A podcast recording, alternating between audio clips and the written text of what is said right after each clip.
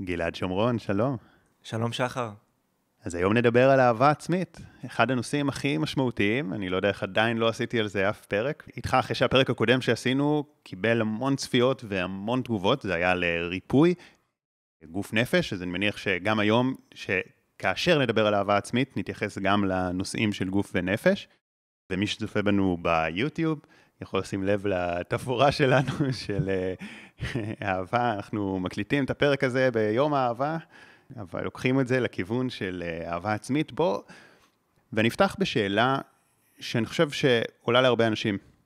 אהבה עצמית זה מצד אחד משהו שאנחנו מאוד רוצים, משהו מאוד חיובי, מאוד טוב, אבל מצד שני יש לזה גם קונוטציה לא חיובית, של מה, למה שאני אוהב את עצמי, למה שאני אהוב, יעוף על עצמי. מדברים איתנו הרבה על להיות צנועים, שצניעות וענווה זה מעלות. האם אתה יכול לתת את ההבחנה מהי אהבה עצמית במובן החיובי, ובמה היא שונה משחצנות או מכזה, מהדברים הלא חיוביים שמקשרים לאהבה עצמית? כן, שאלה מצוינת להתחיל איתה, ואני חייב לומר שאני כל כך שמח להיות פה איתך שוב, ולשוחח על הליבה, כמו שאומרים, של הדברים. אז תראה, אהבה עצמית בריאה מתרגמת בתוך האדם בסופו של דבר לנתינה. אדם לא הולך ומשתבלל בתוך עצמו כשהוא אוהב את עצמו. ההפך, עלי הכותרת שלו נפתחים כמו כוס שעולה על גדותיה כי היא מחוברת לאיזשהו מקור הזנה. כשאדם uh, בא מתוך מקומות של אגואיזם או uh, צורך אינסופי במחמאות או כל, כל מיני כאלה, אז יקרו שתי פעולות. א', הוא, הוא בעצם פועל מתוך פחד, זה לא אהבה. פחד גורם לך רק לרצות לאסוף דברים, אתה אוגר, אתה מסתגר, ויש שם פחות נתינה, יש שם פחד. באהבה ההפך אתה נותן, כי אתה מחובר לאיזשהו inner source שאין לו שום קשר או תלות באנשים או בגורמים מסוימים. זו אותה אהבה, והיא עצמית. היא נובעת מתוכנו, אבל היא מתרגמת לנתינה. וואו, יש פה... לוקח איזה רגע לעכל את זה. תוכל להרחיב על זה? על מה, מה זה אומר אהבה עצמית? למה לאנשים קשה גם להיות עם זה? כן, כן, כי הרבה אה, אנשים, או בכל אופן בעידן הישן, בתקשורת הישנה, היו אומרים, מה, אני אוהב את עצמי, זה שלי, וזה שלי, וזה שלי. ילד קטן, יש לו את השלב ההתפתחותי, שהוא רק רוצה את הכל אליו, זה שלי, זה שלי, זה שלי, ילדים קטנים, mm-hmm. ואז מלמדים אותם לחלוק עם אחרים. וזה מין שלב שאנחנו רק צריכים לעבור אותו, לא להיתקע שם. כי אני חושב שבמתמטיקה הפשוטה של החיים, אפשר לומר שאם טוב לנו, יהיה טוב למי שסביבנו. Mm-hmm. ואם רע לנו, אז ברור שיהיה רע למי שסביבנו. ולכן אני חושב שאהבה עצמית בריאה גם רואה את האחר. היא רואה אותו, כי אם אני יודע, אם טוב לי, יהיה טוב אה, לבת הזוג שלי, יהיה טוב לילדים שלי, יהיה טוב למטופלים שלי, לתלמידים שלי. לכן אתה יודע, אושו קרא לאדם שגדל באהבה העצמית שלו, הוא קרא לו מורד. הוא קרא מורד לאדם שלומד לאהוב את עצמו. תחשוב מה זה, זה ללכת נגד כל ההתניות החברתיות. ומה אומרת אהבה עצמית בסופו של דבר? אם אני רגע מזקק את זה, היא אומרת, מותר לי לקחת זמן לעצמי. לסגור טיפה את המדפים, אתה יודע, לעשות טיונין רגע, לדייק את עצמי במה שצריך, להבין מה קורה איתי, ואז לפתוח את החלונות חזרה לעולם. שלום עולם. כי כשאדם פועל מתוך פחד והוא רוצה לייצר גבולות בחיים, מה שיוצא ממנו הרבה פעמים זו אגרסיביות. כשאדם פועל מתוך אהבה ומתינות והוא רוצה לייצר גבולות בחיים, במערכות יחסים וכולי, הוא אסרטיבי. ובאסרטיביות אתה פשוט לומד להגיד את הדבר הנכון, במקום הנכון ובצורה הנכונה. בלי uh, לפגוע, בלי לעקוץ, בלי, אתה יודע, המקומות האלה. אוקיי, okay, אז נראה לי שעשינו איזה סדר ככה באולי ההתנגדות הכי גדולה של בכלל להתחיל לשמוע פודקאסט שמלמד אותנו איך לאהוב את עצמנו, כי להרבה מאיתנו זה יתקשר אולי למשהו לא חיובי, או לא רק חיובי, אלא משהו כזה של אה, אגואיסטי אולי. תראה, אהבה עצמית בריאה, ויש אולי בהמשך גם לדבר על הדרכים, אתה יודע, כן. מה שנקרא רבות בוודאי, הדרכים, בוודאי. בדיוק. אבל אהבה עצמית אה, בריאה ברובד העמוק, האינטימי, בין האדם, במערכת יחסים של בין האדם לעצמו, מה היא מזינה? מה היא משקה בתוכנו? כמו טפטפת קבועה, כשעושים עבודה קבועה בכל תחום. אהבה עצמית, בסופו של דבר, מטפחת את הערך העצמי של האדם. תקשיב, אין דבר יותר חשוב בחיים שלנו, אני אומר לך, מהערך העצמי שלנו. אדם שמכיר בערכו, השקט הנפשי שלו גדל, החוסן הנפשי שלו מעמיק.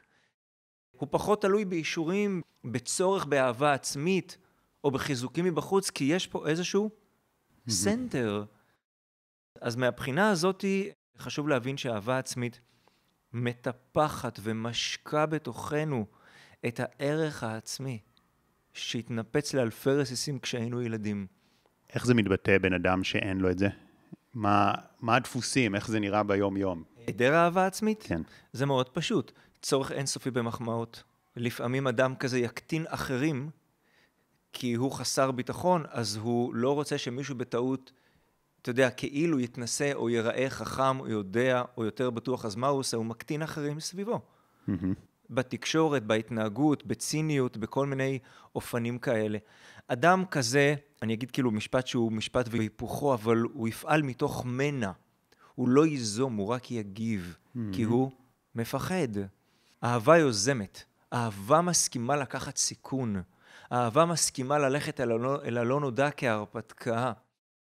אהבה היא נטולת שיפוט וביקורת. אדם בעצם משייף את הדיבור הפנימי שלו, מאפשר לדיבור הפנימי שלו להיות כל כך רך ואוהב ותומך, באופן שגם אם אני לוקח סיכונים ואני עושה בחירות, אני אשלם איתם גם אם הם לא יהיו מאה. גם אם התוצאה לא תהיה התוצאה שאולי רציתי בכל תחום. גם נהיה בהזנה פנימית. הבסיס של האהבה העצמית הוא אותו דיבור פנימי. דיבור פנימי רך, אוהב, דבר לעצמך כמו שאתה רוצה שאחרים ידברו אליך. כן. טוב, זה על האיך, אנחנו עוד אה, מיד זה. נדבר. רוצה רגע לגעת באיזה נקודה מאוד חזקה שאמרת, כאילו ההימנעות, אני רוצה לחדד את זה, כי זה כל כך משמעותי. כאילו, תחשבו על זה, שאם אנחנו אוכלים לעצמנו את הראש על uh, טעויות ועל דברים, אז למה שנעז לקחת uh, סיכונים? אנחנו על כל דבר על כל פעולה לפני שנעשה אותה ייקח לנו הרבה מאוד זמן, כי אנחנו יודעים שמחיר של טעות הוא מחיר כבד, ופה אני רוצה לשאול אותך גם, מה ההבדל ומה הקשר בין אה, אהבה עצמית לבין חמלה עצמית או קבלה עצמית? כי אני מניח שזה דברים מאוד קשורים, אבל גם אולי יש איזה הבדל. חמלה יש בה את הניחוח של הרכות. חמלה זה כמו מבט רך. מבט עם עיניים טובות. מגע עם כף יד חמה. זה החמימות של הלב, הנעימות של הלב, הניחוח. קבלה זה, זה גם אחד המנעדים של אהבה, כן, אם אנחנו מסתכלים על אהבה כתדר ראשי, ככותרת, כן? Mm-hmm, mm-hmm. אז קבלה, קבלה היא המקום שבאמת פשוט רואה את המציאות כמו שהיא, בלי להיאבק בה, בלי להתנגד לה, בלי להתכתש איתה. כי קבלה יודעת שהדרך לשינוי במציאות, כל שינוי, כל שינוי שהאדם רוצה לעשות, חייב לעבור ב-non-resistant path, בהכי פחות התנגדות, חוסר מאמץ. Mm-hmm. וקבלה באה מתדר של אהבה, התנגדות באה מתדר של פחד. אז אתה מיד יודע, דרך השיקופים במציאות, באיזה דרך אתה עכשיו צועד, האם אתה בדרך של קבלה, ואז הדברים יבואו יותר אליך, או שאתה צועד בדרך של התנגדות שיש בה כפועל יוצא הרבה מאמץ. Mm-hmm. תפילת הלב של הרבה אנשים היא שהדברים יבואו אלינו, נכון? ולא שאנחנו נרדוף אחריהם. כל דבר בעצם. אבל זה מבקש מאיתנו לתרגל את אותה קבלה שהזכרת, שאומרת, אני עכשיו, ברגע הזה, מקבל את המציאות שלי כמו שהיא, עם הכאבים שלי בגוף, עם חוסר השקט. כשאדם מקבל את החוסר השקט שלו, החוסר נעלם, נשאר השקט. אחד שאלות שאני שומע בנושא של קבלה, בן אדם אומר לי, מה, אבל אני, למה שאני אקבל את מה שאני רוצה לשנות? Hmm, נקודה מעניינת. אם לא תקבל את זה, איך תפעל? אני, אני אקום ואני אעשה דברים, אבל אתה תפעל מתוך מאמץ. שב רגע עם עצמך. תן לפלונטר הפנימי הזה להיפרם מתוך עצמו, רק בזכות השקט שאתה מס, מסכים להסתכל על הדברים. אפרופו השיחה המוקדמת שלנו, על המהות של השקט. אדם שאוהב את עצמו, ירגיש בנוח להתיישב בשקט ולפגוש את עצמו. הוא מסכים להתיידד עם עצמו. Mm-hmm. הוא כבר לא רואה איום בפגישה עם עצמו. אתה מבין? כי הרבה אנשים רואים איום בלפגוש את עצמם בשקט, כי מה הם יפגשו, שחר? מה הם יפגשו? את הביקורת, את הקולות הפנימיים, את תחושת חוסר ההצלחה, את המרמור, את הריקנות, את הביקורת העצמית. Mm-hmm. וכשאדם אומר, אני יושב עם עצמי, וכל קול שאני פוגש, אני, אני מחבק. וואו, מפה מתחילה גדילה. הרי לכולנו יש רצון, כמו של ילד, שלא משנה מה הוא יעשה, תמיד יהיה מבוגר שיסלח לו, נכון? Mm-hmm. שיהיה איזשהו מבוגר שיגיד לו, הכל בסדר, מותר לך לטעות, הכל בסדר, בוא תקבל חיבוק. וזה צריך להיות הקול הפנימי שלנו הקבוע. ופה אני גם אתן איזה חידוד, שהרבה פעמים אנחנו חושבים, אם אני אקבל את עצמי, את המגרעות שבי, את הטעויות שלי, אז אולי לא תהיה לי מוטיבציה לעשות שינוי. וזה לא נכון, כי אנחנו מטבענו רוצים להתפתח ולצמוח, זה משהו מאוד טבעי. אבל דווקא כשאנחנו מאוד ביקורתיים, אז זה אוכל לנו את הראש, זה מפרק אותנו מהכוח לפעול, כי זה גורם לנו להימנעות, דיברנו על זה קודם, כי אם אני ביקורתי כלפי עצמי, אז אני פחות מעז אה, לעשות פעולות, בדיוק, לקחת סיכונים. בדיוק. אז זה דווקא מוריד אותי מהיכולת שלי, ו- ויש סיבה עוד הרבה יותר חשובה, מה שכאילו אתה אמרת לה, שהקבלה העצמית והאהבה העצמית, שעוד לא ענית לי על מה ההבדל, אבל תכף נגיד את זה, זה הבסיס להערכה העצמית. ואם אני מתרגל לבקר את עצמי, אני מרגיש אפס, אני מרגיש כאילו גרוע, אני מרגיש לא מוצלח, ואז כל. הכוח הטבעי שיש בי לצמוח, להתפתח, לעשות דברים, הוא, הוא מתמוסס. ממש. אין, אין יותר ממנו. אז לכן באופן פרדוקסלי כמעט, דווקא כשאנחנו מקבלים את הדברים הלא טובים בחיים שלנו, הם יותר משתנים. וכשאנחנו לא מקבלים אותם, אז אה, הם לא משתנים ואנחנו לא מצליחים לצמוח ולהניע את עצמנו. מוטיבציה נכון. היא דבר טבעי. נכון. כשאנחנו נכון. מקבלים ואוהבים את עצמנו, דווקא הביקורת והאשמה, וזה מה שאוכל את המוטיבציה. נכון, נכון. דווקא קבלה של המציאות, שאותה אנחנו מבקשים לשנות. עצם הקבלה, ה-non-resistance, פותחת דלתות למציאות, להביא אלינו הזדמנויות חדשות, אנשים, סיטואציות, שעד לפני רגע אפילו לא היו בטווח הראייה שלנו, אתה מבין? Mm-hmm. זה מדהים, וההסכמה שלנו רגע להתנסות בזה, to drop our weapons, מה שנקרא, מתחילה לייצר תנועה מדהימה, וזה משהו שאני לומד לשחק במציאות שלי, אתה יודע? אבל אני רוצה רגע להרחיב כאן על עוד פרדוקס, מהמם, מהמם, מהמם. אנשים אומרים לי, גלעד, איך יכול להיות שאני בתקופה טובה בחיים? אני אוהבת אותי, באמת, אני אומרת לך, אני, אני גדלתי באהבה עצמית, ריפיתי חלקים מילדות וכולי, ודווקא עכשיו אני מוצפת בכאבים, בטראומות, אני... וואו, כאילו, למה? דווקא כשאני אוהב את עצמי, מה הקטע? ואתה יודע, זה מאוד מעניין. ואני אסביר את זה ממש בקצרה. אדם שעדיין נעדרת מתוכו אהבה עצמית, אדם שעדיין הערך העצמי שלו נמוך, יסכים לחיות, גם בגוף שלו וגם בחוץ, עם כל מיני כשלים ובעיות והפרעות. למה? כי כשהערך העצמי נמוך, אז מה אכפת לאדם ללכת עם כאב? אדם יסכים לחיות עם כאב כי הערך העצמי שלו נמוך, כן? הוא לא מעריך את עצמו.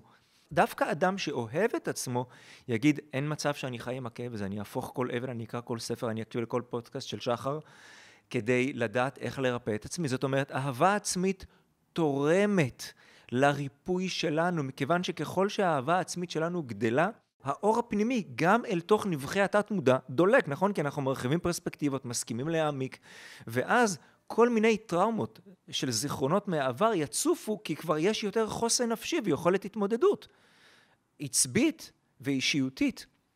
וזה מתנקה, ואז בעצם אדם גדל באהבה, מנקה עוד שכבה. גדל באהבה, מנקה עוד שכבה. ואז אנשים יכולים לשאול אותי, כן, אבל עד מתי? כמה יש שם? ואני תמיד אומר, כמה שיש, יש. בשלב מסוים זה מגיע לאיזשהו אה, רובד ש... חשוב כל כך לומר את זה. רובד שיש מין תחושה שניקינו איזושהי מסה קריטית, אתה יודע? שמייצרת בתוכנו כבר איזשהו נתיב פתוח ותחושה של צלילות וקלילות, ו- ו- וגם אם יש אחרי זה עוד, זה כבר יבוא בגלים יותר קטנים. כן. זה בנימה אופטימית. אז דיברנו על קבלה ועל חמלה, אני מניח שזה הבסיס לאהבה עצמית, לפחות אה, בעיניי זה איזשהו בסיס חשוב, תגיד לי אתה.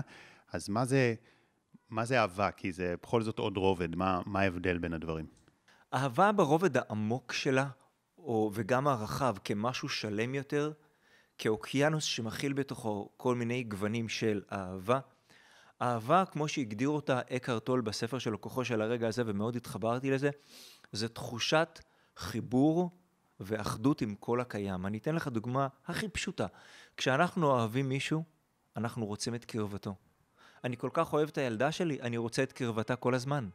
אני כל כך אוהב את זוגתי, אני רק רוצה להיות איתה. אתה מבין, כשאתה אוהב מישהו, אתה רוצה את קרבתו. כשאתה מפחד ממישהו, שיתרחק ממני. אהבה קודם כל מייצרת תחושת אחדות וקרבה. ומפה זה מעמיק לעוד mm-hmm. מקומות שאנחנו מזכירים. עכשיו, אמרת קודם שבילדות שלנו התנפצה לנו האהבה עצמית, גם הערכה עצמית. תוכל להסביר את זה? מה, כן. מה גורם לחסמים באהבה בכלל? כי אני חושב שהרבה דיברו על זה, ואתה בטח תסכים שהאהבה היא דבר טבעי. כמו שהמוטיבציה שלנו היא דבר טבעי, כמו שהרצון נכון. לממש את עצמנו הוא טבעי. אז למה הרבה אנשים חסומים מלאהוב את עצמם, ואולי כן. גם בכלל?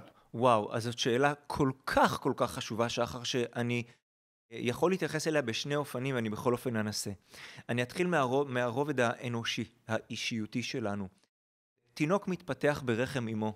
ובעצם כל הצרכים שלו מסופקים, נכון? הוא צף בטמפרטורה אה, די קבועה, הוא מוזן מחבל הטבור, ובסך הכל כמו שהגדיר את זה וודי אלן, תינוק צף בת, אה, בתנאי ספא. מבסוט מהחיים, יפה מאוד. אבל תינוק חווה עוד משהו. תינוק חווה אחדות, הוא לא יודע שהוא בתוך אימא שמחזיקה אותו נכון, ושיום אחד הוא ישתף החוצה וכולם יגידו מזל טוב. כשתינוק יוצא החוצה, אה, לואיז היי מדברת על כך שהתדר, ברמת החוויה העמוקה שלו, התדר שתינוק בא איתו לעולם זה תדר של כל צרכיי מסופקים, אני מוגן מכל רע. תחשוב על המשפט הזה, שחר, תתן לו להתגלגל. כל צרכיי מסופקים, אני מוגן מכל רע, נכון? כי, כי זו הייתה החוויה שלו. יפה. ואז הוא יוצא לעולם והוא מצפה שהחוויה תמשיך. מדובר על כך שבמשך למעלה מחצי שנה, אחרי שהתינוק יצא, בחוויה שלו הוא עדיין כל כך כל כך מכונס, הוא, הוא, הוא עוד מבחינת החושים שלו עוד אין עולם בחוץ, הוא עדיין צריך את המעטפת, את החום, את הקרבה לחום הגוף, לפעימות הלב של האימא. וככל שילד גדל, ולפעמים הוא בוכה בלי לקבל מענה, נכון? זה קורה. לפעמים אה, אה, קצת צועקים עליו בלי כוונה, או הוא מקבל איזו מילה לא טובה. אלה רגעים שבספרות המקצועית הרי זה נקרא פצעי נטישה. אותם רגעים שתינוק בכה ולא קיבל מענה. הם רגעים שבו הערך העצמי שלו התנפץ לאלפי רסיסים ובעצם הוא איבד את הסמכות הפנימית שלו, את הידיעה שהוא אהוב ורצוי ושהוא חלק מ bonding משפחתי, אתה יודע, ממעטפת כמו שבט קטן.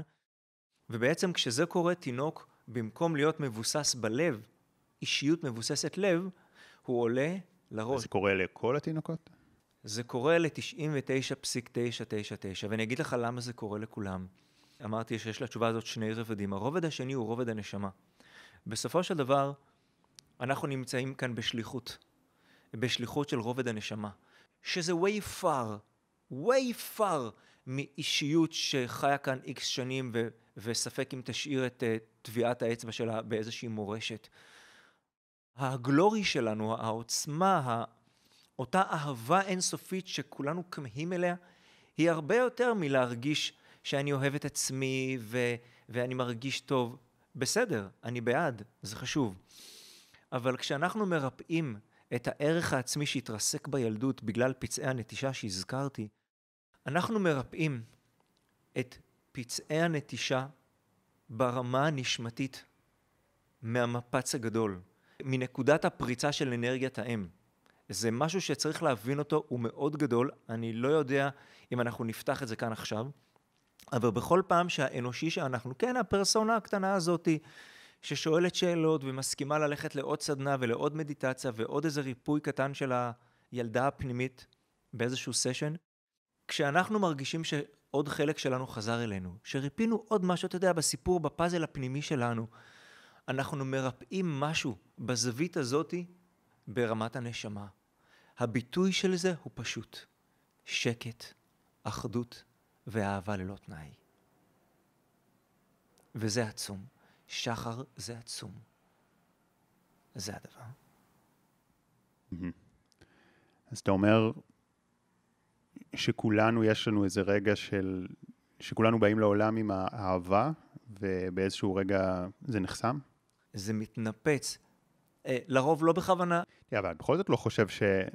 שזה שווה בין אנשים. זאת אומרת, מי שעבר נכון. דברים מאתגרים יותר, אז הוא הרבה יותר חסום מבחינה רגשית. נכון. מאשר מי שקיבל אהבה. גם אדם שבאמת גידל אהבה עצמית, ואני אומר גידל כי זה עובד בשני אופנים.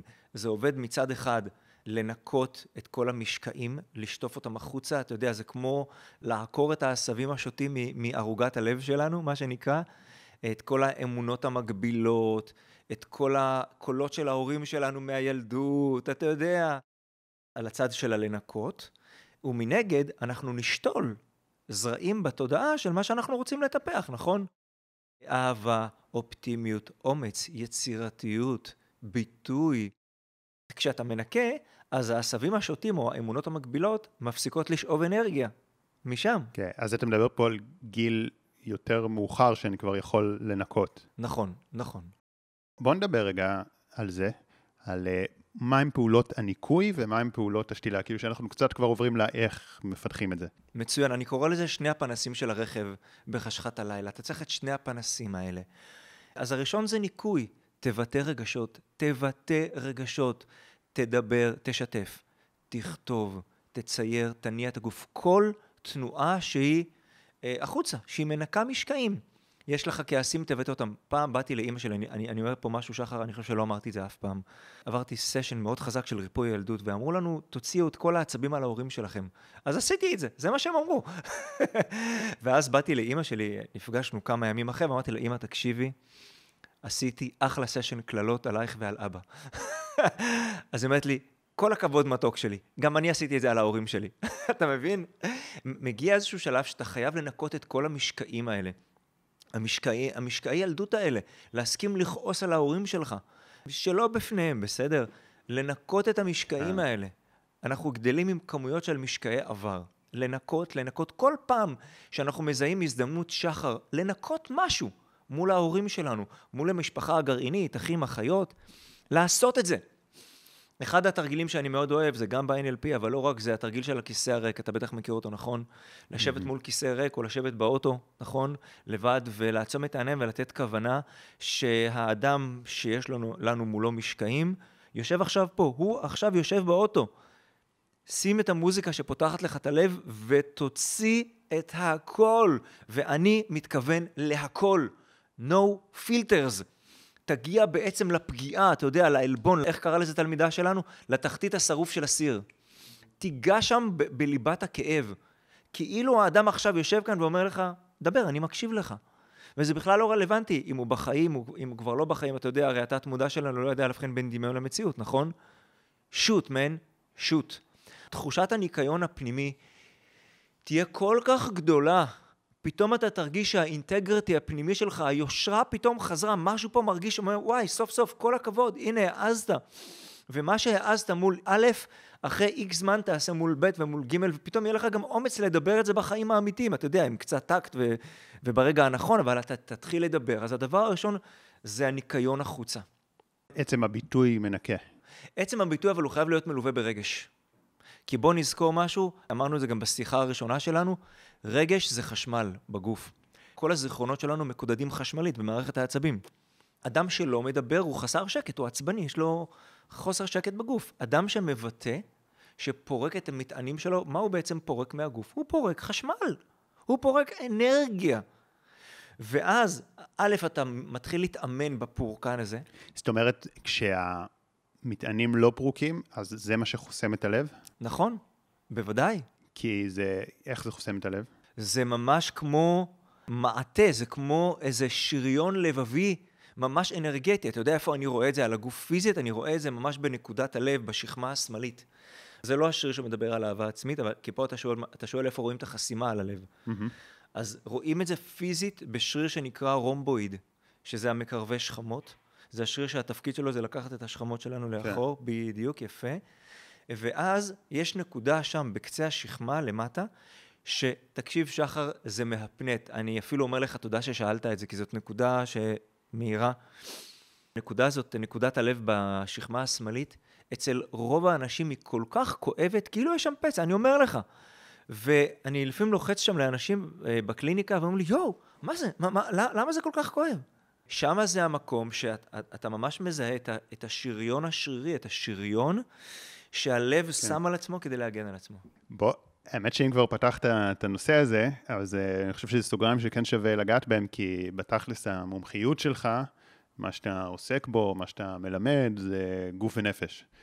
ואפילו אמרנו שנשים, כאילו שיש לך איזה אטלס כזה ממש יפה כזה של הקורלציות בין העניין הרגשי לבין נכון. גוף ונפש, כמו שאמרת עכשיו, כי בין הרבה עניינים נפשיים, אז אפילו אני אשים את זה פה ככה, אתה כ- כקישור לאנשים, וגם קישור לפודקאסט הקודם שעשינו, שהוא היה עוסק כולו בגוף ונפש. נכון. אבל גם אני אשאל אותך את השאלה, חוסר אהבה עצמית, איפה היא הכי מתבטאת בגוף? וואו, היא יכולה להתבטא בכל מיני מקומות, אבל אם אתה שואל על מהו הברומטר, כן? ממש בשפה הזאת, איזה אזור בגוף מהדהד, מדבר, אתה יודע מה? צועק. את היעדר האהבה עצמית, וטוב שאנחנו יושבים, כי זה אזור מאוד מאוד משמעותי, זה הגב התחתון. זה הגב התחתון, שחר. הגב התחתון הוא הברומטר למידת האהבה העצמית של האדם, ואני אסביר. תראה, כשאנחנו מסתכלים על עמוד השדרה, אנחנו רואים שהחוליות של הצוואר זה החוליות הכי עדינות, נכון? וככל שיורדים למטה, החוליות יותר ויותר עבות, נכון? מסיביות. והחוליות של הגב התחתון הן החוליות הכי מסיביות. אגב, גם השרירים שעוטפים את הגב התחתון הם השרירים הכי מסיביים. יש לזה סיבה מאוד טובה, כי תכלס רוב משקל הגוף יושב כאן. כן. וזה בלי להזכיר את התנועה והתכופפויות יפה מאוד. ולכן, בדומה לעובדה שהגב התחתון, החוליות, השרירים, תומכים ברוב משקל הגוף. בקורסים אנחנו עוד פה מעמיקים הרבה יותר, כן, וגם נותנים דוגמאות, אבל פה אנחנו רגע מביאים ממש את התמצית. הגב התחתון, תנו לו להיות הברומטר, הסמן, למידת האהבה העצמית שלנו, על כל הסקאלה. אדם שמצד אחד כבר טיפח קצת, אתה יודע, דיבור פנימי תומך, רכות, קצת אפילו הומור עצמי הייתי אומר, כן? ומצד שני, בגדה השנייה של הנהר, אדם שעדיין יש בו ביקורת, שיפוטיות עצמית, נוקשות פנימית, והגב התחתון ישקף לנו את כל הסקאלה הזאת, כל אחד על פי השפה הפנימית שלו. ואתה יודע, לפעמים באים אליי אנשים ואומרים לי, אבל גלעד, אני אוהב אותי. נשבע לך שאני אוהב אותי, אז למה הגב התחתון שלי צועק? אני לעולם לא אבוא לבן אדם ואומר לו, אה, מה פתאום, אה, אם הגב התחתון שלך ככה זה, כנראה, ש... אני אגיד לו, כנראה שיש לך עוד רזולוציות לנקות שם. כי גב תחתון מחזיק זיכרונות, אני קורא לזה אזור שהוא רב-שכבתי. אתה מנקה שכבה, ויכול להיות שעוד חצי שנה, עוד פעם הגב התחתון שלך קצת ידבר, ואתה שוב תפנה אליו, ותנקה עוד שכבה, ואתה כל הזמן תדייק את האהבה העצמית שלך, עד עד שאתה ממש תדע בכל תאי גופך שאתה במהות שלך אהבה. עשר שניות וממשיכים, רק רציתי להגיד שבתיאור למטה יש קישורים למאמרים, מדיטציות ומדריכים רלוונטיים, וקישור לאינסטגרם ולקבוצת הוואטסאפ הסגורה. שווה להצטרף, ממשיכים. אמרת, יש עוד רזולוציות, אז בוא נדבר רגע באמת על איך מתבטאת החוסר אהבה עצמית הזאת, כי זה עוד לא עד הסוף ברור. אז אנחנו מבינים שחוסר אהבה עצמית קשור לביקורת עצמית וכעסים עצמיים וזה, נכון? זאת אומרת, אם בן אדם שאוהב את עצמו, אין לו את הביקורת העצמית הנוקשת ואת הכעסים העצמיים. לא לגמרי, לא לגמרי, כי לפעמים בן אדם מזהה ביקורת עצמית והוא ביקורתי על הביקורת. כן. כן, כן, אתה מבין, הוא מזהה קולות פנימיים של כעס, והוא כועס על עצמו על הכעס בגלל שהוא רוצה לנקות את הכעס. כן. לא, אבל, אבל נגיד בן אדם שהוא ככה במקום ממש טוב של אהבה עצמית, אז הוא, הוא בקבלה, נכון? זאת אומרת, נכון. קבלה היא חלק מאהבה עצמית, נכון? הרבה יותר קבלה, אוקיי. בדיוק. Okay. דיברנו על זה שאהבה עצמית לא רק ההיעדר של הביקורת, היא לא רק הקבלה, זאת אומרת, היא, היא רובד נוסף על הקבלה, זה גם ה... טיפוח. זה גם הרגש החזק, כי אני חושב שקבלה זה רגש שהוא מאפשר שלווה, אבל זה גם יכול לאפשר ניטרליות, ואהבה זה משהו לא ניטרלי, זה משהו כזה מאוד חם, אז אני מניח ש, שזה גם איזשהו אלמנט. מה ההפך מאהבה עצמית? זה פחד, זה הסתגרות, זה ההפך מתמיכה בעצמך. פחד והסתגרות? פחד, הסתגרות, אה, קיבוץ. למה? כי בתנועה של היקום, אם אנחנו רגע מדברים בשפה של תדרים, של רטטים, יש רטט שהוא מאוורר, שהתנועה שלו היא אוורירית קלה, נכון? ויש רטט שהוא דחוס, שיש לו צורך בשליטה. אהבה אין לה צורך בשליטה. אהבה מייצרת מצב שאנחנו קוראים לו שליטה באין שליטה. ה mind אה, והפחד צריך שליטה. לדעת מה קורה בכל מקום עם כל אחד וכזה. אהבה היא כמו פרח שהגיע לפריחה שלו, עלי הכותרת שלו פתוחים. היא כמו ניחוח. בפחד אתה כל הזמן דרוך, אתה חסר אמון. בפחד אדם מרגיש לבד. Mm-hmm. באהבה, כמו שהזכרנו קודם, הוא ירגיש אחדות. כן, עכשיו, כל התנועה של המימד הדואלי הזה שנקרא כדור הארץ ומימד שלוש, התנועה שלו, האבולוציה שלו, תנועת האבולוציה שלו, של האדם החדש, היא מעבר מתדר של פחד לתדר של אהבה. היא בעצם ריפוי הקולות של ההורים שלנו, של רוב האנשים, לא רוצה להכליל פה, ולה, ולגדל את אותה סמכות פנימית שהזכרנו קודם, שאומרת, אתה מחובר לאהבה, פתח את השער, פתח את הסתימה, תרגיש את האהבה הזאת, היא באה מתוכך. בן אדם שיש לו אהבה עצמית, יש בו הרבה פחות פחד ולחצים לבן אדם יש בו הרבה עצמית? יותר חוסן נפשי להתמודד, מכיוון שהשפה הפנימית שלו תומכת. כשהשפה הפנימית שלך תומכת, כשבנית בחזרה את הסמכות הפנימית, יש לך יכולת להתמודד עם המציאות. אתה יודע למשל, שאם אתה ביום עמוס, אתה פשוט תקדיש קצת יותר זמן למדיטציה בבוקר וגם אפילו בצהריים. אם יש לך שבוע עמוס, בסוף שבוע אתה תצא לטבע, או אתה תגיד לאנשים סביבך, חבר'ה, אני צריך קצת שקט. כן, יכולת ניהול המציאות in and out תהיה הרבה יותר מדויקת, קשובה. אולי תסכים איתי שכשאני פועל מתוך העצמי הגבוה שלי, מתוך דיוק הצרכים שלי, לרוב זה יהיה מדויק גם למעגלים הקרובים. איפה זה אגב לא? כי יש הרבה מצבים שבן אדם מתחיל לדאוג לעצמו, וזה פוגע באחרים. מה יוצר את החוסר דיוק הזה, שזה, שזה השאלה שהתחלנו איתה, שמה שגורם לאנשים לפעמים להגיד, טוב, אני לא צריך לעבוד על האהבה העצמית שלי, כי אני לא רוצה להיות אגואיסט, אני לא רוצה להיות כזה, אז איפה ההבחנה פה? ההבחנה פה, תראה, חוסר הדיוק יוצא החוצה out loud כשנעים מקצה לקצה. כשאדם אה, מתחיל לעשות תהליכי ריפוי, ושכולנו נמצאים, אתה יודע, באיזשהו, בתוך, כולנו נמצאים בתוך היציאת מצרים הפרטית שלנו בהקשר הזה. כשאנחנו עושים תנועה של מפחד לאהבה, אז כמו שאושו הגדיר את זה פעם, אתה צריך לעבור, הרבה אנשים עוברים מפחד לקצה השני של, של חופש מוחלט, של אהבה, של מותר לי הכל, של אני מתנסה בהכל, ולאט לאט מגיעים לקו האמצע, כמו מטוטלת, אתה יודע, היא תנוע מקצה לקצה, ובסוף היא תיעצר באמצע.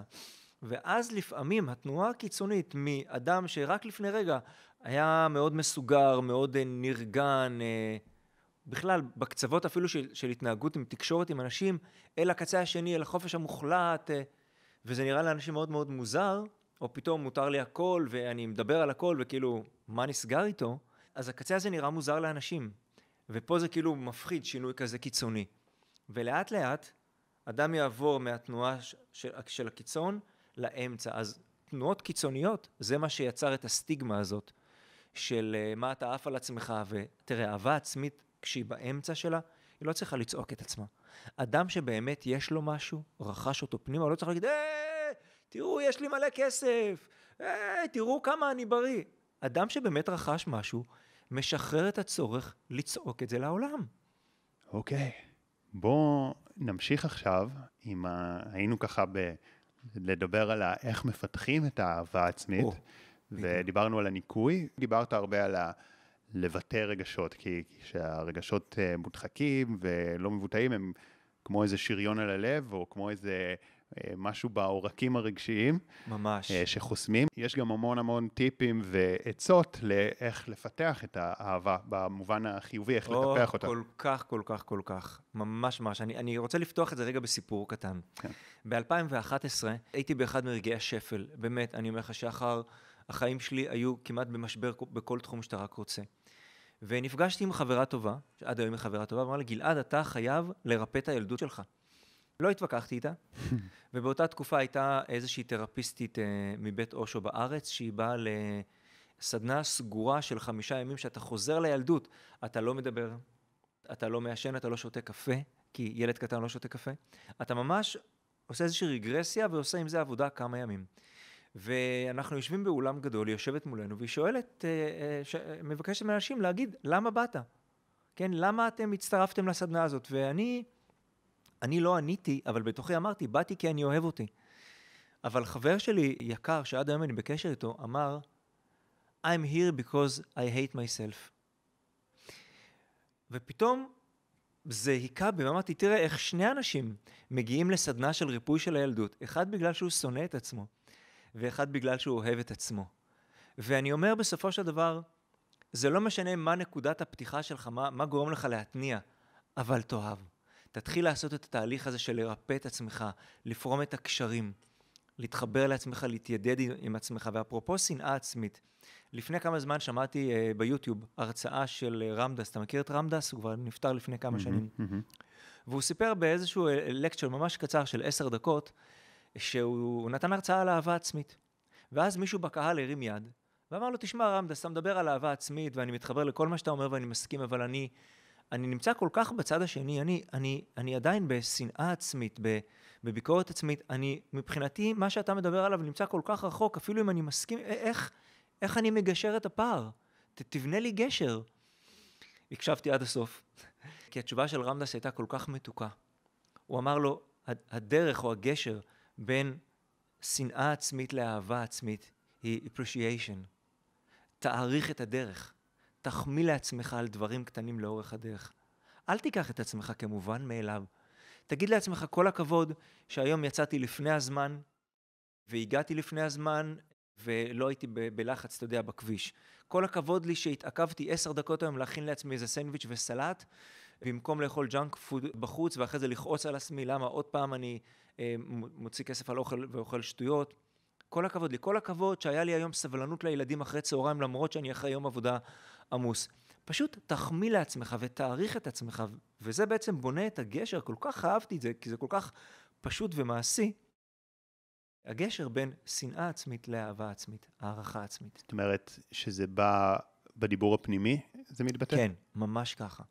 אני חושב שרוב האנשים הם באיזה מקום שהם אפילו לא מודעים לדיבור הפנימי, אבל נגיד אה, בן אדם מתחיל להיות מודע לדיבור הפנימי והוא מזהה שם אה, הרבה ככה הלקאה עצמית. איך אה, מתחילים להפוך את זה? פשוט תחמיא לעצמך. תחמיא לעצמך. זאת אומרת שבהתחלה זה יכול להיות אפילו לא עם הרגש הכי אמיתי? בדיוק. ממש ככה, אתה יודע, דודה שלי באה אליי לפני כמה זמן, אמרתי לי, גלעד, תקשיב, מצאתי שיטה מצוינת להשתיק את המחשבות. אמרתי לה, אה, איזה יופי, גלילי. אז היא אומרת לי, כל פעם שעולה לי איזו מחשבה שאני לא אוהבת, אני עושה לה, ששש, שש, ככה, כמו שמשתיקים מישהו. אמרתי לה, אוקיי, זה מעניין, אבל בוא נרכך את זה. במקום לעשות לזה, שש, כמו לגעור במישהו, בוא נעשה כמו שעושים לתינוק. ששש, שש. תקשיב, ממש, זה ממש יפה, אז היא מאוד אהבה את זה. אגב, זה לא הדחקה? אם עולה לי מחשבה ואני עושה ששש. אם אתה אגרסיבי אליה, בוודאי שזה הדחקה, אבל אם אתה בא אליה, כמו שאתה עכשיו מרגיע כאן תינוק שבוכה ואתה אומר לו ששש, אז אתה בא לזה עם אטיטיוד, עם גישה שהיא בדיוק כמו שדיברנו, רכות. כי דיברנו על זה, אתה יודע, שאנחנו משחררים כל מיני אה, רגשות מעבר, אז אני לא רוצה לייצר לי רגשות בדיוק, חדשים בדיוק, בדיוק. אז לכן לדיבור הפנימי כאן יש משמעות אדירה, כי ככל שאדם לומד להחמיא לעצמו, אז בעצם הכף, המשקל, לאט לאט יעבור. אבל בוא נגיד, תשמע, יש בן אדם, לא הולך לו עכשיו בחיים, והוא מרגיש שהוא לא מיצה את עצמו, או בן אדם שעשה טעויות, שהוא עכשיו משלם עליהם מחיר אמיתי, מחיר כלכלי, מחיר בריאותי, או אולי זה בן אדם שהוא כל יום עושה את אותן טעויות. כל יום, בהרגלים השליליים שלו, והוא כל יום מבטיח לעצמו שהוא ישנה את זה, והוא לא מצליח, והוא שונא את עצמו על זה. איך הוא מתחיל לשנות את הדיבור הפנימי? זו באמת שאלה טובה, כי זה משהו שהרבה אנשים מתמודדים איתו, בדיוק מה שעכשיו אמרת. תראה, כשבן אדם רוצה לשנות משהו, והוא נמצא בתוך הלופ הזה, עוד ביקורת על הרצון לעשות שינוי ואני תקוע, מה ישרת עוד ביקורת? מה זה ישרת? עוד קול פנימי על מה שהיה אתמול, אכלתי שוקולד למרות שאני רוצה להימנע ממתוק, עוד פעם התפתיתי לפחמימות למרות שאני יודע שזה לא טוב לי. עוד פעם התעצלתי לעשות ספורט, עוד פעם דיברתי לא יפה לילדים שלי או לזוגתי. מה זה יקדם, הביקורת הזאתי? תביא לשם סליחה. להביא סליחה אפריורית, מראש.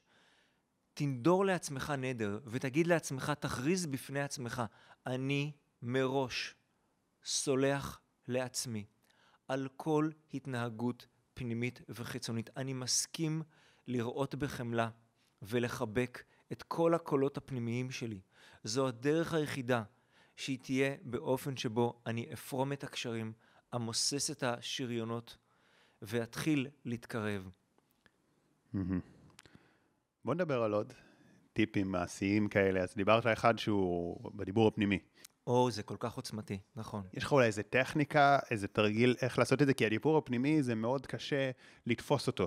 נכון. איך יותר לתפוס את זה ו... קודם כל במודע, דבר לעצמך. כי הדיבור הפנימי לרוב הוא במין uh, חוסר מודעות כזה, נכון? אתה פשוט מתנהל בחייך, אבל הוא נמצא פה מאחורה. לעשות איזו הצהרה חיובית, לשמוע הצהרות חיוביות. אז קודם כל, אפרמציות חיוביות זה דבר נהדר, אבל שאלה, יש שאלה שיכולה להישאל ברגעים של קושי, והשאלה הזאת היא פשוטה, מה יעשה לי עכשיו טוב? עכשיו, ברגע הזה שאני מרגיש כל כך מרוקן, או עייף, או טרוד, מה עכשיו ברגע הזה יעשה לי טוב? יכול להיות שהתשובה שתבוא מיד זה פשוט רגע לעצום את העיניים לעשר דקות, וזה רגע יעשה איזה ריסטארט. יכול להיות שהתשובה תהיה פשוט רגע ללכת לעשות מקלחת טובה, אתה יודע, לשטוף את כל מה שהיה עד עכשיו, גם אם זה בסך הכל עשר בבוקר, וזה יעשה טוב. יכול להיות שהתשובה תהיה פשוט תהיה לעשות איזה שיחת נפש קצרה עם חבר או חברה, ואתה יודע, שנייה רגע לנקות את זה, או לאכול משהו, או לצאת להליכה. לשאול את עצמך ברגע הזה, במצפן הפנימי שלך, מה עכשיו יעשה לי טוב, ולעקוב אחרי זה. אתה יודע, אני אשתף אותך רגע באיזה משהו, כאילו שאני חווה עכשיו, כאילו בהקשר הזה. יש לי איזו חוויה, יש כאילו המון המון המון אנשים רוצים ממני משהו, רוצים ממני דברים, או לפעמים זה אפילו דבר מאוד קטן, לפעמים זה כאילו רק תשומת לב. כמות מאוד גדולה של אנשים של תשומת לב, שכאילו זה הרבה כזה מאזינים וזה שרוצים איזה תגובה, אפילו אם הם כותבים משהו מאוד חיובי שבא לי לקרוא אותו ובא לי זה, אבל כבר כאילו לא יכול, כי אני מקווה עשרות ביום, וכמובן יש עוד uh, הרבה מאוד אנשים, גם בחיים האישיים, גם לקוחות, דברים שאני צריך לטפל. היו לי כמה ימים כאלה שהשאירו אותי ממש ממש מרוקן. עכשיו, כמובן אני עושה פעולות אה, אסטרטגיות, לחשוב קדימה, אוקיי, איך אני מארגן את החיים שלי בצורה יותר נעימה. כי אם הגעתי במצב כזה, אז אה, יש כאילו דברים שאפשר לעשות, לארגן את זה, גם, אה, קודם כל גם ברמה התודעתית של איך ליצור את המציאות הזאת, אבל גם ברמה של פעולות. זאת אומרת, יש פה איזה קונפליקט, כי מצד אחד, יש דברים שבאמת צריך לטפל בהם, וגם יש אנשים שלא במקום של ריצוי, אתה יודע, בא לי להיות טוב עם אנשים, אה, במיוחד הקרובים אליי, אבל אפילו אלה שאני לא מכיר בכלל ופונים, ו... אבל יש פה קונפליקט, כאילו, אני לא כל יכול. ושאלתי את עצמי, כאילו, מה, מה לי יעשה טוב עכשיו, והיו לי כל מיני תשובות. ואני חושב שכששאלתי את עצמי את השאלה הזאת, זה יותר תסכלתי, כי אני רואה שכמה ימים אני, אני לא מצליח להגיע לדבר שבא לי לעשות אותו. ואני רק כאילו מול אנשים. מה עושים במצב כזה? קודם כל, תודה.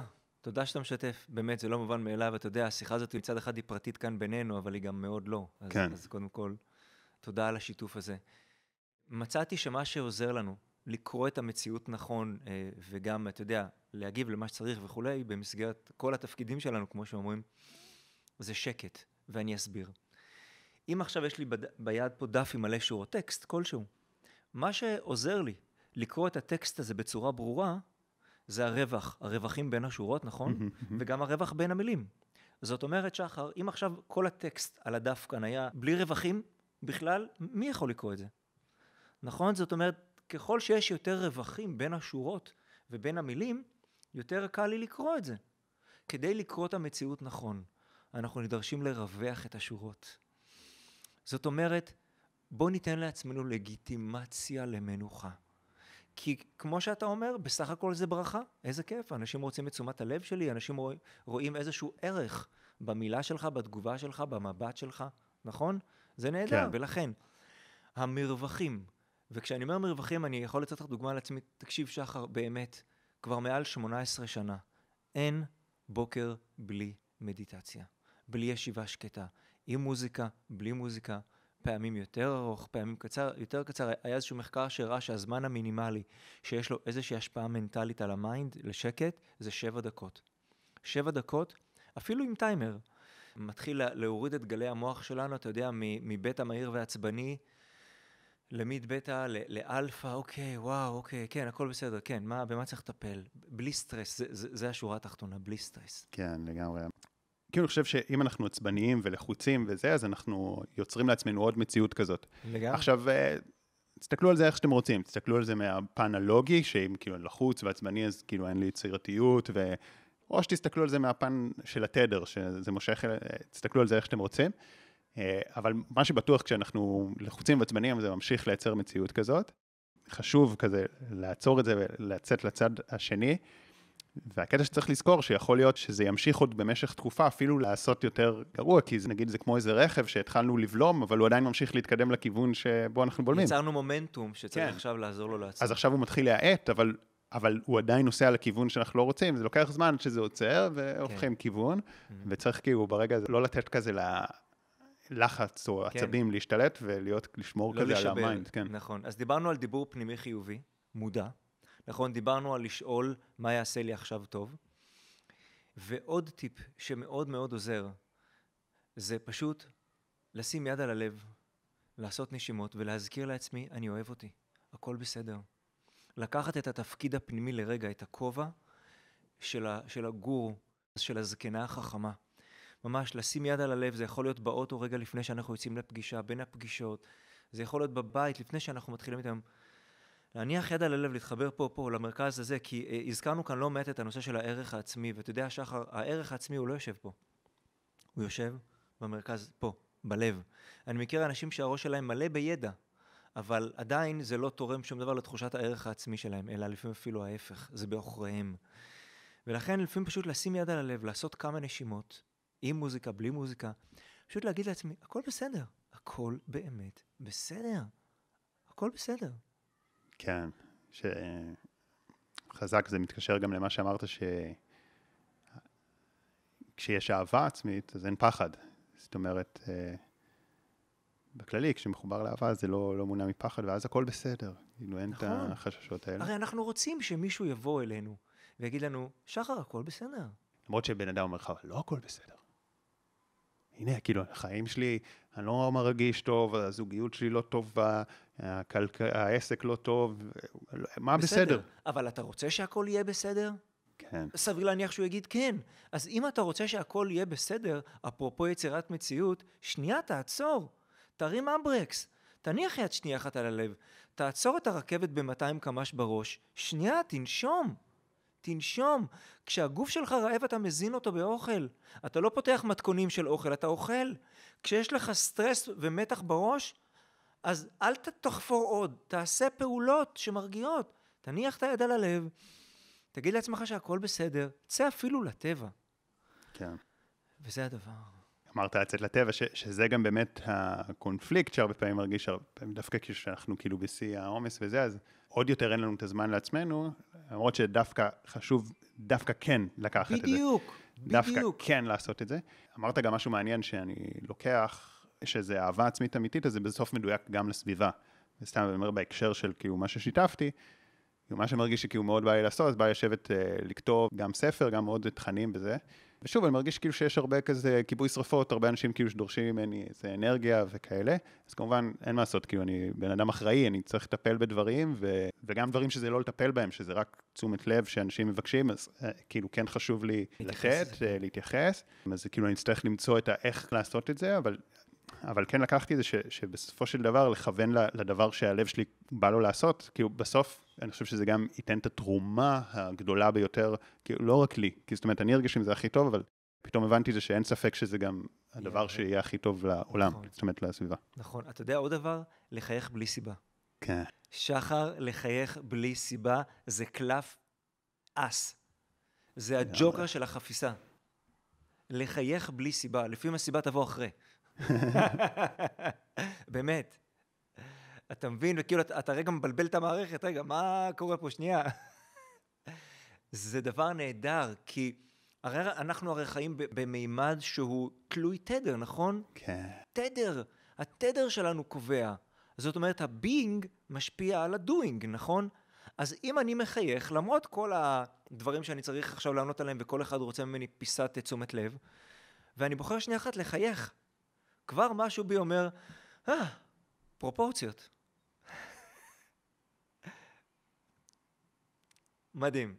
כן, לגמרי, אני חושב שזה זה גם לוקח אותנו להודיה, כי גם נגיד שאלתי את השאלה, אותו בן אדם שמרגיש שיש לו בעיות בבריאות ובזוגיות ובכסף ובזה, עדיין רוב הסיכויים, רוב האנשים שמאזין לנו, אתם רואים, אתם בטוח שומעים, בטוח שומעים, בטוח הלב שלכם פועם. נכון. יש לכם טכנולוגיה מטורפת שמאפשרת לזה שאנחנו עכשיו עושים איזושהי הקלטה, ואז אתם שומעים את זה וזה רץ על איזה אה, גלים אלקטרומגנטיים ומגיע אליכם. בדיוק. ויש מישהו שבנה את הפלטפורמות האלה. פעם, כאילו, לא היה כאלה שיחות, כאלה ידע שכזה עובר. לגמרי. אז זה בטוח יש לכם, וכנראה גם יש לכם uh, קורת גג ואנשים שאתם לבוש. מכירים, כן, uh, בחיים, ו... כן. וכנראה יש עוד המון דברים להודות, אז באמת יש המון המון אה, טוב, זה עניין כזה נכון. של פוקוס. כי לתודעה שלנו יש איזושהי נטייה מעצבנת משהו, להתרכז במה שלא עובד. אתה בטח מכיר את זה. וכשאתה מתרכז כן. במה שלא עובד, אז יש עוד מהלא עובד הזה. כן. ואז כשאתה מזהה את זה, אפרופו דיבר חיובי או שלילי, כשאתה מזהה שאתה שם את הפרוז'קטורים שלך על מה שלא עובד, וואו וואו וואו, תעצור, עכשיו. קח נשימה, תניח יד על הלב, תזכיר לעצמך שהכל בסדר, תזכיר לעצמך שביקום שכל הזמן התנועה שלו זו התרחבות, תמיד יהיה פער בין הרצוי למצוי, וזה באמת בסדר, כי זה חלק מהאבולוציה הזאת, שתמשיך לשפר ולשייף דברים בתוכך, והמציאות תמשיך לדייק את עצמה, וזה בסדר. כן. זה מדהים, אבל, אבל זאת אבולוציה של אהבה. אתה יודע, לא תגדל לנו עוד רגע, לא תצא לנו עוד יד. אבל אנחנו נגדל באור שלנו. תרומה של אדם שגדל באהבה היא תרומה מעצם היותו. תחשוב על זה, שחר. יותר מכל דבר שנעשה או נגיד, מי שאנחנו יעשה את ההבדל. איזה כיף שאדם נכנס לחדר והניחוח שלו זה אהבה, כמו בושם. פתאום אנשים רוצים את קרבתו. הוא אפילו לא צריך לדבר, לתת עצה, לתת איזושהי חוכמה. עצם המהות שלו הוא כמו בושם, זה רוטט סביבו. אנשים רוצים את קרבתו, הם אפילו לא יודעים להגיד למה. אבל יש בו משהו שהוא, שהוא ממגנט. וואו, מה עשית? למה, איך זה שאתה כזה? פעם נכנסתי לפגישה עם איזושהי מנהלת מכללה מאוד גדולה כאן בארץ, אני לא אזכיר שמות, וכמו שאני נכנס לפגישה איתה, עוד לפני שבכלל התיישבנו לדבר על הדברים שתכננו, היא אומרת לי, תגיד, איך זה שאתה כזה? זה היה ככה תמיד? ממש לא. אני הייתי אה, ילד או נער עם חוסר ערך עצמי מטורף, שחר, זה מעניין שאתה שואל את זה. בעצם עד גיל 24, אפילו 5, הייתי חסר ביטחון באופן קיצוני. אני חושב ששום דבר לא עבד בחיים שלי. אני כבר בגיל 24 הפכתי להיות אבא.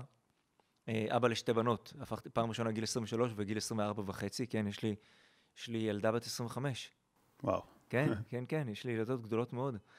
ובעצם כל התהליך שלי, מתוך זה שפשוט רציתי אה, להפסיק עם הסבל בחיים שלי. והתחלתי לשאול שאלות, ואתה יודע איך זה, כשאתה שואל שאלות, דלתות מתחילות להיפתח. זאת אומרת, לא, לא היית מחייך ככה, לא היית מדבר בכזה אנרגיה, זה לא היה. זה כל כך היה נעדר מהחיים שלי, שחר, כל כך אני מתתי לתוך הכאב של פצעי הנטישה שלי כל כך הרבה פעמים, כמו איזה קפיצת בנג'י אל הלא נודע, כמו איזה תעלת לידה, שאתה לא יודע מה מחכה לך בצד השני, אבל אתה יודע שמה שפה כבר מאסת. אה, אפרופו תחילת השיחה שלנו של לעשות קפיצות למקומות אחרים, אתה יודע מה אתה לא, אבל הצעד הבא עוד ממתין. ואמרתי, כל מה שאני מבקש בחיים שלי זה פשוט להפסיק עם הסבל. ואם זה להפסיק עם הסבל, זה אומר לנקות כאב, נכון?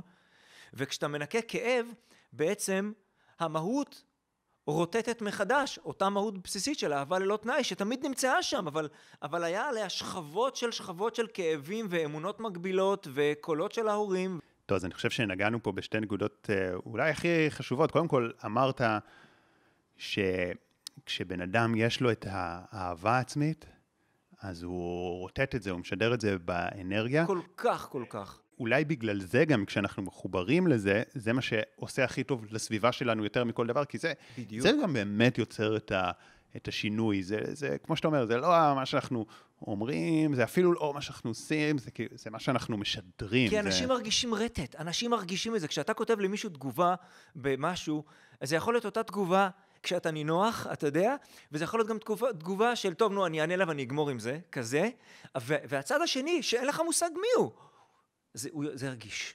אתה אומר אפילו ב- בהודעה. אפילו ממש בטקסט. בהודעה. ואתה מכיר את זה... וכמובן שזה פנים מול פנים עוד זה, פי זה בכלל. כן. אתה מכיר את זה שאתה עונה למישהו בוואטסאפ, והצד השני אה, אה, מרגיש שזה בדיוק ההפך, ואת, ואתה כתבת את זה כי אכפת לך, אבל התדר שלך באותו רגע לא, היה פחות מתדר של אהבה. היית פחות בנינוחות הזאת שאתה כל כך אוהב להיות בה. זאת אומרת, קודם כל תדאג שתהיה בנינוחות הזאת, אבל באמת, גם אם היא תחזיק מעמד שעתיים-שלוש, אבל היא תחזיק אותך כמעט עד הצהריים. כן. אבל היא תחזיק אותך. זה לא ישר עוצר, זה כמו שכאילו אנחנו בולמים, זה עוד ימשיך כמו כזה זה. שאמרת, בדיוק. אבל זה מתחיל, זה כן מתחיל להאט, זה וזה מתחיל. לאט לאט מתחיל להסתובב. נכון. צריך לזכור את זה, כי, כי לפעמים אנחנו מנסים לעשות שינוי, ו... וזה מתסכל שדברים עדיין ממשיכים אה, נכון. ללכת לכיוון לא רוצה, אז צריך לזכור את זה. ואז לפעמים זה לשים מוזיקה או לנוח קצת. כן. ו- והדבר השני המאוד אה, חשוב, זה ככה אנשים אה, שומעים אותך, או יש פה כאלה שרואים אותך, אז עוד יותר טוב. הם רואים אנרגיה, והם רואים שמחת חיים, ו- והרבה חיוך, והרבה כזה passion. ו- ואמרת, לא, זה לא, זה לא היה לי ככה. אני חושב שזה גם יכול לתת כזה לאנשים הרבה מוטיבציה והבנה שלא לא משנה, כי גם אם עכשיו אתם כולכם אה, בסבל וכולכם כזה רדומים וחיים כזה, חיים של עייפות מנטלית, זה יכול להשתנות. ואני אגיד גם ש, ששוב, המומחיות שלך, מה שאתה עוסק בו ביום-יום זה אה, הנושא של הגוף ונפש. רגשית, כן. אז בתיאור למטה אני אשים גם קישור לפרק הקודם וגם מצוין. לאיזשהו מדריך שלך, שזה כאילו ממש מפה, הראית לי את זה, זה ממש נכון, מפה נכון. מגניבה כזאת. מטורפת. אז אה, אני אשים גם לזה, כי נותן לנו הבנה את- את ראשונית. הקורלציות אה, בין הגוף. מעניין, גם בא לי להסתכל על זה ככה יותר לעומק. אם אתם אוהבים את האנרגיה הזאת, אז אה, תכתבו, בתכלס עשינו את עוד פרק, כי היו מלא תגובות, ראינו כי טוב, אז אמרנו נעשה עוד, אז אם אהבתם, אם בא לכם עוד מהחיבור הזה, אה, תכתבו וגם תגידו איזה נושא, כי יש הרבה נושאים שאפשר. אני רוצה לתת פה עוד טיפ קטן. יאללה, תקדישו לעצמכם שירי אהבה. וואו. תקדישו לעצמכם, קחו שירי אהבה שנוגעים בכם, ותקדישו אותם לעצמכם. לפעמים אפילו לשמוע את אותו שיר פעמיים, שלוש. בנסיעה, אתה יודע, יש זמן, במקום עוד שיחה, נו, שנייה, רגע. או אם פתאום יש איזה שיר אהבה ברדיו, כי העברנו תחנה, וואו, שימי יד על הלב. תקדישו לה את זה לעצמכם, כאילו אתה עכשיו מריח איזה ורד או שושנה, ו... וזה עושה לך נעים. להקדיש לעצמנו שירי אהבה. איזה. כיף שהיום יום אהבה. לגמרי. תודה, שחר. תודה, תודה, תודה. תודה רבה לך. וואו, איזה כיף.